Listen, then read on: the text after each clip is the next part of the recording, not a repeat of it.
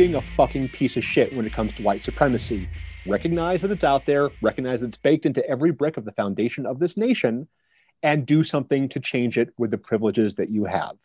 I hate that we have to talk about this. I hate that we have to address actual real world terrors, but it's the real world terrors that have kept our world in this perpetual state of, of apartheid, you know, our whole lives, definitely.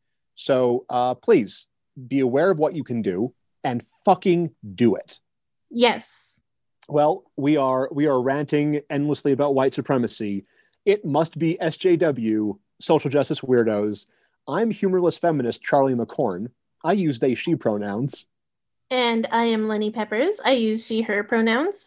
And we are uh, back for another week talking about the wild and, and woolly world uh, of, I don't know, like we try to describe like the format of the show at the beginning of every episode. I don't think we quite really know what it is. I think it's just us talking, which I think is what most podcasts really are. You know what? There's just it's not that we don't know. We know exactly what we're doing. And so does so do our listeners. It's just that there's no words for it yet. That's right. It's a new genre, I think, that's really sort of uh, developing here right now. You know, this isn't this isn't like post rock. This isn't like post true crime. This isn't this isn't like bad movies 2.0 it's a brand new genre, uh, passion punk, we'll call it. Yeah, exactly. And uh, today we're talking about something that that I am incredibly passionate about. And yes, it, it's another episode from Charley. So that means it's a coin toss. Is it either complaining about the office of the U.S. president, or is it biography of queer horror movie directors? Well, uh, today's mood I think really calls for queer horror directors, and we are digging into the history and life of the quote, worst filmmaker of all time, the worst director of all time, Edward D. Wood Jr. Okay. You know Ed Wood. Yes. Uh, but I was really hoping you would say both. I mean, I could I could talk about both. I mean, you know, Dwight David Eisenhower's, you know, kind of you know what? No, I'm not going to get into it. I, yeah, I don't want to be another episode where I, I rant for 30 minutes about a different thing before eventually pulling it together. Let's just say that I have some opinions about Dwight David Eisenhower. But uh, we're talking about Edward D. Wood Jr., this title uh, that he's sort of been, I don't know, saddled with, uh, where he's been called the worst director of all time. There are not just so many worse directors out there, there are worse people who are making films out there is Ed Wood a worse director than, let's say, oh, I don't know, Victor Salva, who continues uh, to make movies despite many of his movies being used to commit sex crimes against children? Like Ed Wood didn't do didn't do that. People probably get mad at me for this one. Like, hey, Stanley Kubrick and Alfred Hitchcock, yeah, made good films, but absolutely like caused trauma to real life human beings in our world. Yeah. And while Ed Wood's trauma may have been a little bit different, um, I wanted to just address that. He's not the worst director of, of, of all time. Um, uh, what the fuck? Who's the guy that directed X Men? I forget his name. Oh, um, get, Bryan I, Singer. Yeah, Bryan Singer. Speaking of worst directors of all time, uh, I mean, Edward D. Wood Jr. was was a weirdo. He had his struggles with addiction, but he he wasn't uh, a sex criminal. Like he didn't like commit sex crimes while making movies, which I think gets him out of the conversation of worst director of all time fucking Woody Allen. Like, like, all right, I know I'm pissing off all the film bros, but but come at me. Edward D. Wood Jr. is a better director than than uh, fucking um, Woody Allen because Ed Wood uh, didn't rape anyone. Just saying, okay? Yeah, I, I fully agree. Okay, uh, and am also a little shocked because I didn't know some of that stuff that you just said about about who about some of the filmmakers uh, oh, oh yeah. There's also Roman Polanski. Oh, of course, Roman. Well, actually, you know what? He's actually really underrated. I think. And no, I'm kidding. I'm kidding. Fuck Roman Polanski. That kid was 14. That fucking piece of shit. Yeah.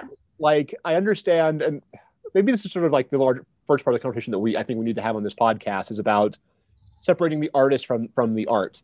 And I, I think that that is something that that can be done, but it's not something that can be completely done. You know, we don't mm-hmm. exist you know, in a vacuum here, especially you know Victor Salva, who is going to continue to make money the more of these Jeepers Creepers movies they keep to make, like he used his films as a vehicle to molest child actors on set. Oh. Damn. And he keeps getting money. He I mean, he keeps getting jobs, he keeps getting paid. Yeah. and there's a hard time separating art from artist when that art was used in in the commitment of a sex crime.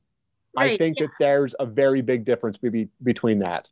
Yeah, usually um, when it comes to like film and music, and you know, it, I I think of like all of the people that it took to make that movie. Like, not just I mean, there's all kinds of art being done from like the pre-production to the production to the post-production parts of the movie, and there are hundreds of people involved usually, and so um but when it comes to something like Jeepers Creepers and and what had happened, uh, my biggest problem is how many of those hundreds of people were complacent. Yeah, that's I think a hard question that I think is really at the heart of a lot of you know what's being viewed as, as the Me Too movement. Mm-hmm. We're all, at the end of the day, we're all, you know, complicit in something. We have and obviously I'm not saying that we're all complicit in sex crimes. Though, hey, if you're wondering if I'm talking about you and that sex crime that you think you're complicit in, it probably you, listener. No. I shouldn't I shouldn't insult the audience like that. Hey, get better. Um, but the the point sort of coming to and, and getting to is like I guess the big best example is Buffy the Vampire Slayer, um, which I was in the middle of a rewatch when uh, those new that uh, sort of the statement from Charisma Carpenter came out about Joss Whedon's um, like horrendous uh, actions on set and his treatment of of women on on that show. And like rewatching that show now, which was you know very important to me as a youngin, you know, it leaves a different taste in my mouth. But it's still a place where several fantastic uh, you know female creators, you know, not just the actresses, but you know people like Marti Noxon behind the scenes, like all these people working behind the scenes, still created the show. That you know, even though it was created by this guy who did some pretty terrible things, holds up in, in, in, a way and i don't feel as bad about it. You know like okay yes oh behind the scenes i know that the actresses were being treated like garbage on on certain shows or, or certain things. And it, i think about that onion headline it's like burnt into my fucking mind. It's like area woman stops being a feminist for 30 minutes to watch television. You yeah, know, I hate to, I hate to, I hate, read a book or it's all yeah like i don't know if people can understand that the society that we live in is so as we established inundated with with sexism is inundated with with homophobia yeah. and racism and all of these things that are just part of our culture because we let them we let them be. We let them be yeah. We let them be. Um so uh, let's let's jump on track. Uh i want to talk about edward d. Wood jr uh, and the second controversial thing i'm going to say about him i'm calling him a queer filmmaker. This is going to probably piss some people off. So i I am not saying that Edward D. Wood Jr. was was trans or gay or bisexual. I'm not trying to apply any labels that that, that the uh, the uh, artists themselves would not have had, you know, or did not use to describe themselves. Like I, I don't want to just say like, oh, he he he was clearly this or they were close. Edward D. Wood Jr., however, um, was a crossdresser, and I know that there's some debate. I think both in straight and queer circles about where crossdressing kind of feels like, are you queer? Are you are you not? I am going to say that whatever the line is, there is a line. I don't know where it is. But one of the things that definitely crosses that line into queerdom is making a feature length motion picture starring Bela Lugosi about your own cross dressing. Mm-hmm. And that's exactly what Edward D. Wood Jr. did. So, um, again, there is a movie. Uh, one of my favorite movies is Ed Wood by Tim Burton. Uh, it's fantastic. It is not 100% accurate, but much like our episode on James Whale, I'm going to tell you the truth as well as I know it, but to be fair, I may be influenced by by the fictional stories of it. Yeah. So Edward D. Wood Jr. He was born in Poughkeepsie, New York, uh, 1924. He was uh, kind of a, a, a, weird child, we'll say. Uh, Wood's mother would dress him up in girls' clothing when he was a child because she had always wanted a daughter. This established a lifelong love of cross dressing, uh, especially uh, for Angora, which which as we know is a uh, incredibly super soft um, wool that comes from the special rabbits uh, that they they breed up in the Andes. Yeah, uh, I have an Angora scarf, for example. It is so soft, one of my favorite things. Um, but like like many children of the time, he was also really into the pulp fiction magazines. He loved Western movies. He loved serials. He loved uh, horror films. Uh, he loved all of these things. In fact, he would often like forego like his responsibilities. He would skip school. He would he would uh, lose jobs. He would not do homework because he was at the theater like day long, just like watching the whole thing. And sometimes he'd go through the trash, uh, picking out like discarded pieces of film that were thrown away uh, from breaks by the projectionists. Mm-hmm. Uh, he started uh, making movies in 1936. When he was 12, he got a camera. He started immediately just like filming things. Uh, he worked as a usher. He did all kinds of things. And then World War II happens. Uh, right after Pearl Harbor, uh, Ed Wood joins the Marines. He uh, famously um, had his teeth knocked out by a Japanese rifleman uh, in the Pacific. Uh, and he was so concerned, not because he was wounded, but because he was wearing a bra and panties under his uniform, and he was so afraid that the uh, that the medic was going to discover his secret. Yeah.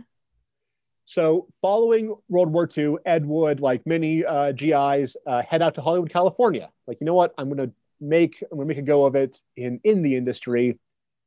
And he made a bunch of like small indie films that are lost to history. A lot, a lot of westerns that exist in like various clips here and there. He uh, started uh, writing and directing plays based on his experiences in the war. Great scene in, in the Ed Wood film, sort of uh, recanting that. But uh, then, so often as it does, the world changes in very interesting ways. He meets Bela Lugosi, the star of Dracula, the, the Hungarian-born actor who, who put the image of Dracula into our popular consciousness in Tod Browning's 1931 film, who at this point, uh, by the 1950s, was a has-been with a morphine addiction. Mm. Unlike, uh, let's say, Bo- uh, Boris Karloff, who had a really phenomenal career in film, basically, you know, before Frankenstein, Frankenstein, and then up into the 60s, working and, you know, doing really great things – Bela Lugosi's career had completely fallen apart. Uh, he was depressed. He had a morphine addiction, uh, and it it was really really getting to him. Mm-hmm. So then we come back to someone that we talked about previously on this show, Christine Jorgensen, whose whose gender affirming surgeries in 19 in the 1950s sort of introduced the world to the larger understanding or the larger sort of concept of, of transsexuality and transgenderism. Mm-hmm a um, George Weiss, who was a, a exploitation film director, is like, hey, people want to hear about uh, this Christine Jorgensen story. I'm going to make a movie about it. He contracts Ed Wood to write and direct this movie, mm-hmm. which instead of being a uh, instead of being a biography of Christine Jorgensen, who sued to have her name taken off the, the project, I mean, it's not even like Christine Jorgensen with the numbers filed off. Ed Wood made a movie about his own cross dressing. And he cast Bela Lugosi as one of the three narrators in the movie. Like, there's two different like framing devices where Bela Lugosi is this mad scientist sitting in a like spooky old haunted house talking to the camera about like ah snips and snails and puppy dog tails. what are little girls made of? Like it's so insane it's a pretty inept. The acting is bananas, and the last like 10 minutes are all stock footage of a Christine Jorgensen esque story. Okay. This movie was released as Glen or Glenda in 1953. Oh, okay. The film stars uh, Wood, who plays uh, both the uh, the eponymous Glen and the titular Glenda, uh, two parts of, of one person uh, struggling with telling uh, their fiance of, do I tell this woman that I like wearing her sweaters? Mm-hmm. Okay. And and the movie's bad. It's it has some absolutely baffling scenes. There's a part where like the devil shows up and like dances around, tempting uh, our hero with with transvestism. Um, but being made by Ed Wood. Oh, go ahead as he does the devil. As he does. I mean that's how i know the devil basically. I just had to start like wearing bras to get him to shut the fuck up. All right all right i'm doing it. I'm doing it the devil. Yeah oh my I'm... god the devil you are so annoying. Oh god okay fine the devil. I'll put on a skirt. Thanks, the devil. uh, and Ed Wood, of course, having, you know, a 1953's understanding of sexuality and gender really whiffs a lot of like let's just say basic science stuff about this movie so don't go into this movie this famously bad movie looking for you know a better understanding of, of trans people except maybe as a historical document to see how how you know queer artists reacted to christine jorgensen's transition much like the ray bourbon album let me tell about your operation we talked about earlier this season mm-hmm. Uh, the movie ruined the company like the producer like could not make money back it was the worst movie he had ever seen before but having a feature under his belt, Ed Wood was able to continue to grift people uh, into financing his monster movies. Uh, most famously, I think, would be his sort of his oeuvre, his sort of his his um his his uh, his masterpiece of his trashterpiece, if you will, mm-hmm. Plan Nine from Outer Space. Okay. Which he and his entire cast and production crew were all baptized by a, uh, a church who were going to fund the movie. As the idea was, hey, we'll all join your church. We'll use this money you have to make a science fiction film, which is guaranteed to make money. And then you can make all kinds of religious films about all the profits with all the profits that we're going to make. Yeah. profits, profit. Got it. Exactly. But then uh, Plan Nine from Outer Space ended up being terrible, like considered one of the worst movies of all time. Don't you hate it when you join a church and something like that? You know, it ends up being horrible. Yeah, it's so horrible. The devil shows up and tempts you with with a bra. Like, like ah. Oh. So either I have to like go to church and be pious, or I can have the devil completely annoying me all the time, or I can just start wearing a bra and everyone can just leave me alone. I totally joined a church to date a guy and it ended up horrible. So I totally get everything you just said. I almost converted to Judaism to be with someone that I met my freshman year of college. I am, um, yeah, I, I we've all been there. Yeah, we, have all been there. so Ed Wood would continue to make films for a few years with sort of a rotating cast of, of, of weirdos and, and miscreants. Bela Lugosi would continue to appear in films including Plan 9, which was the last film Bela Lugosi contributed any film to. Mm-hmm. Uh, and then as sort of the years went on, um, his you know the funding dried up. He started uh, sort of you know writing these like sort of like soft core monster like porno movies, I guess. Lots of lots of like big boobs kind of flipping around while monsters scream at them. Uh, but then he kind of uh, sort of later in his life his depression worse and uh, his alcoholism at this point had gotten completely out of the out of control um, drinking vodka pretty much 24 7 um, before he died of a heart attack in, in 1978 mm. um, in that first movie he did glen or glenda it stars his uh, his actual girlfriend at the time dolores fuller who um, you know it was kind of tough for her because he wrote this movie about hey look it's this guy who uh, is a crossdresser and he wants to tell this lady that he loves, and will you be in this movie? And she's like, This is our life. Why are you putting making our life into a movie? Why are we talking about your cross dressing in a feature film with Bela Lugosi? She had some trouble with this.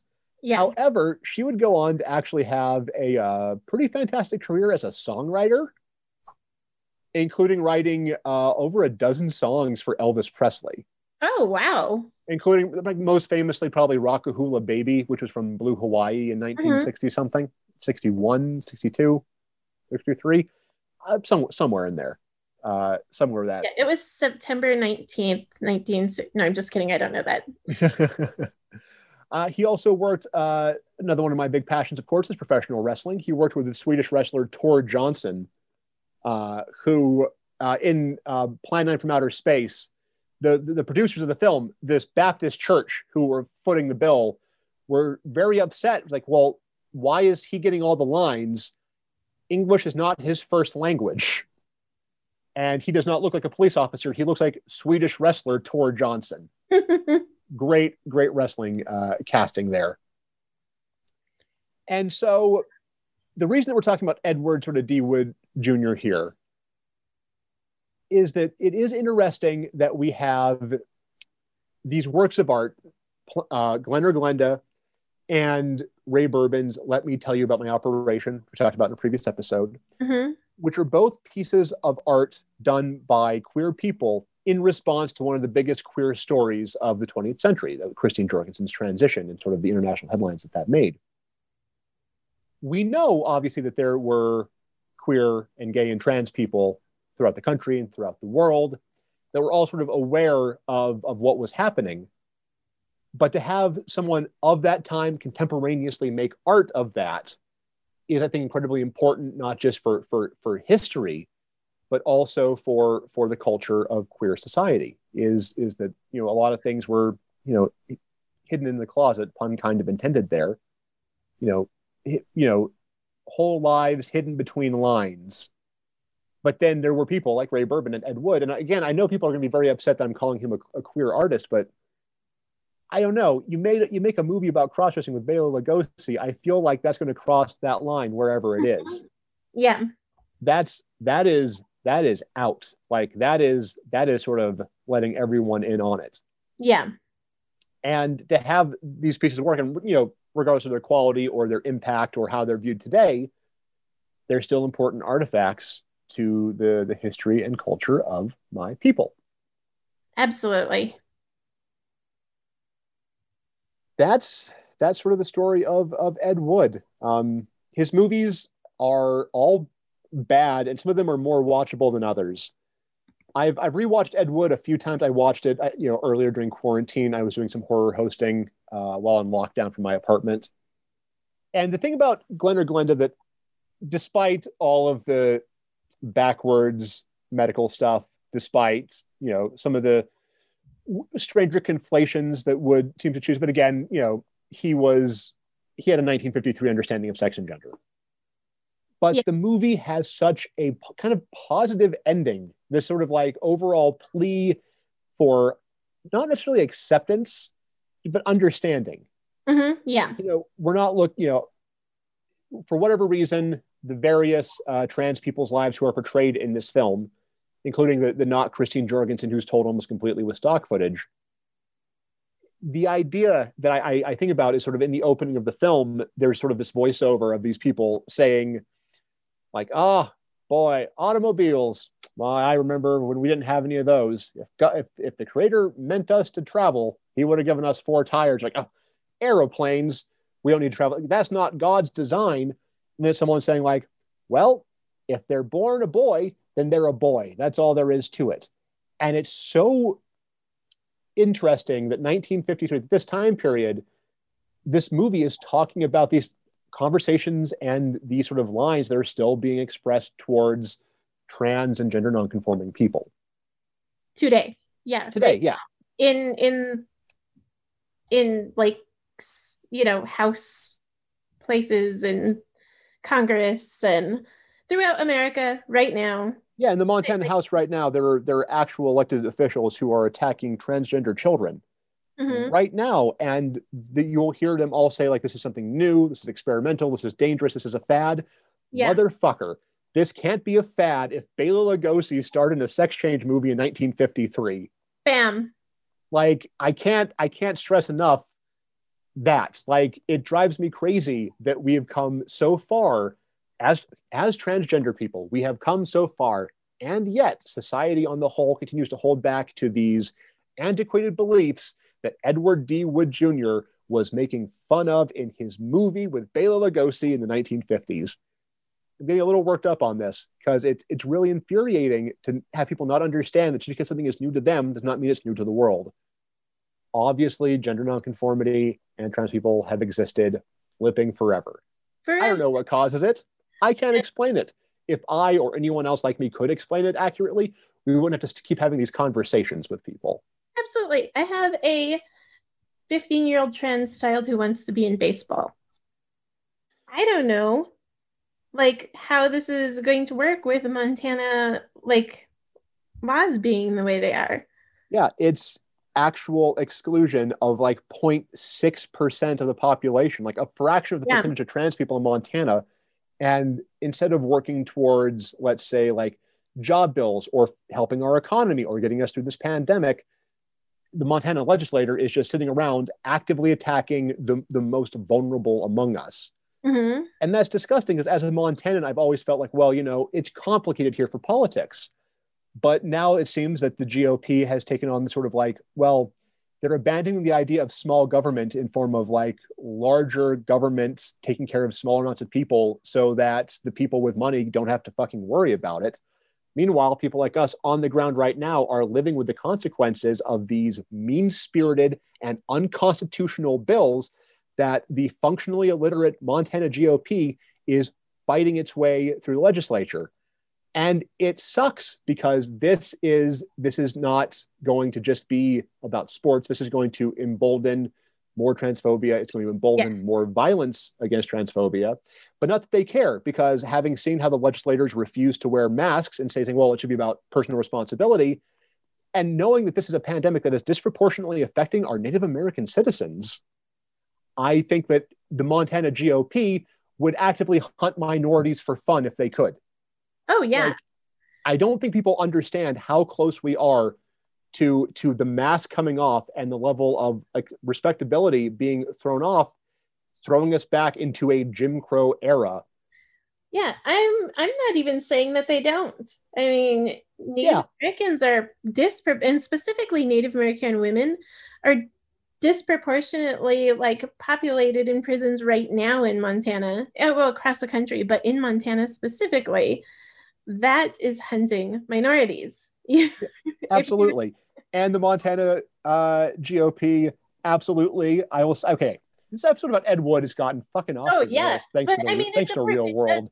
Show how like, um, like these connections have been here for a very very long time and yet we still live in a world that's like closing their eyes to the entire like situation of um children who are going through this to this day and i don't want my child to have to grow up and make a movie about like how they were like discriminated against and like begging for understanding. Like, I don't want that for my child.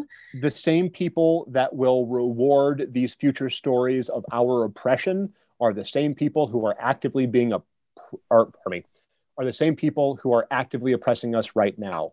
Absolutely.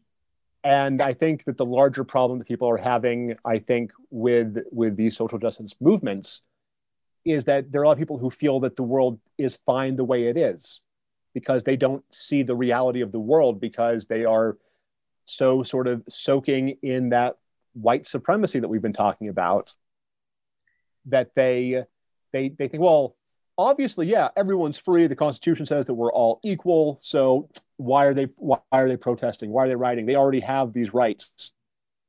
It's almost as if people have a hard time understanding that their experiences do not represent the universal experiences of humanity.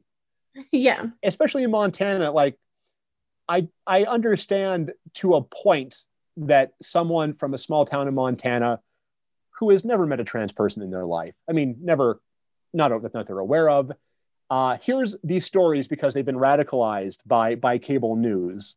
They've been radicalized by the internet and they have these crazy ideas that they are sort of the last bastion of protecting uh, womanhood from from these hypersexualized thugs, which is the same language that's been applied to uh, people of color, to gay people, to, to Native American people. They, they are looking for the new scapegoat to get across a mean spirited agenda. Mm-hmm. And I would say that I am disappointed that every election I think of my adult life has not been a hard choice. Mm-hmm. I would like to vote for a Republican candidate. I would I I like small government. I fucking love guns. I there are things on that platform that I I can get behind as someone that grew up in small town Montana. Mm-hmm. However, seeing the the bigotry and the failure to address to existential threats to our human survival and the strength of our democracy and our nation, uh, having seen all of these things and recognizing that, oh, I got to do something else because though I love guns and I want a small government, I recognize that if I am keeping this in in power, I am just helping the side of of the oppressor. Yeah. And yeah. as as an oppressed, as a hashtag oppressed, it's it's sickening that and again, don't get me wrong, I don't care for the Democrats either. Like, yeah, I only really really vote for them because they're least likely to take away my my rights. Right. That's really right. about it. Like, let's let's not split hairs here. I think both parties are are just sort of, you know, are just sort of like on the other end of like that divide. Although I think the GOP is definitely marching further away to that to the right, which is worrying. Mm-hmm.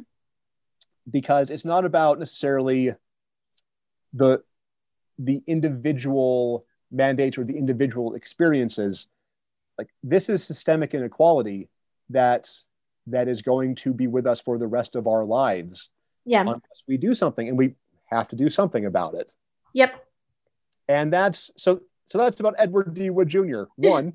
so my, my my key point about the life of Edward D. Wood Jr.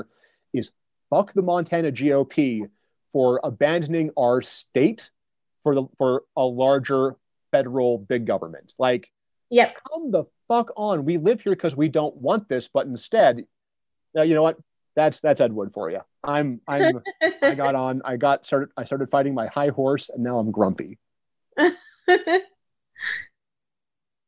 I think, yeah. But I mean, it's stuff that needs to be said. Uh, and when you're comfortable, then you're not doing anything to like make, you know, to make yourself less comfortable. And if you're not uncomfortable, then there's probably, you're probably upholding some sort of uh, patriarchal or white supremacist viewpoints. And you should probably look into that. Yeah. And hey, you're doing it accidentally. Like yeah. you're no one's saying you're a bad person, but we're right. saying fucking check yourself and recognize the reality of the world around you for people who aren't like you and how you can make their lives better just by making yourself a little uncomfortable every once in a while. Just mm-hmm. that. Yeah. Just that would be, I think, enough to have huge changes throughout this country. Yes. We could make things better if if people would just take a second to recognize they need to make themselves uncomfortable for a little bit to try to make the world better. Because if you don't, it's going to get to a point where we, we're not going to be able to make the world better by being uncomfortable. We're going to make the world better. Ah, that almost sounds like a threat when I make it that way. We have to do it now because if not us, who? And if not now, when? You know? Yep, exactly. And great bumper uh, sticker, great wisdom. All my wisdom comes from bumper stickers. Let me just say. yeah, uh, and you know, on that note, this has been Social Justice Weirdos. I'm Lenny Peppers. I'm Charley McCorn. Remember, you might not be able to change the world, but you can at least throw a brick.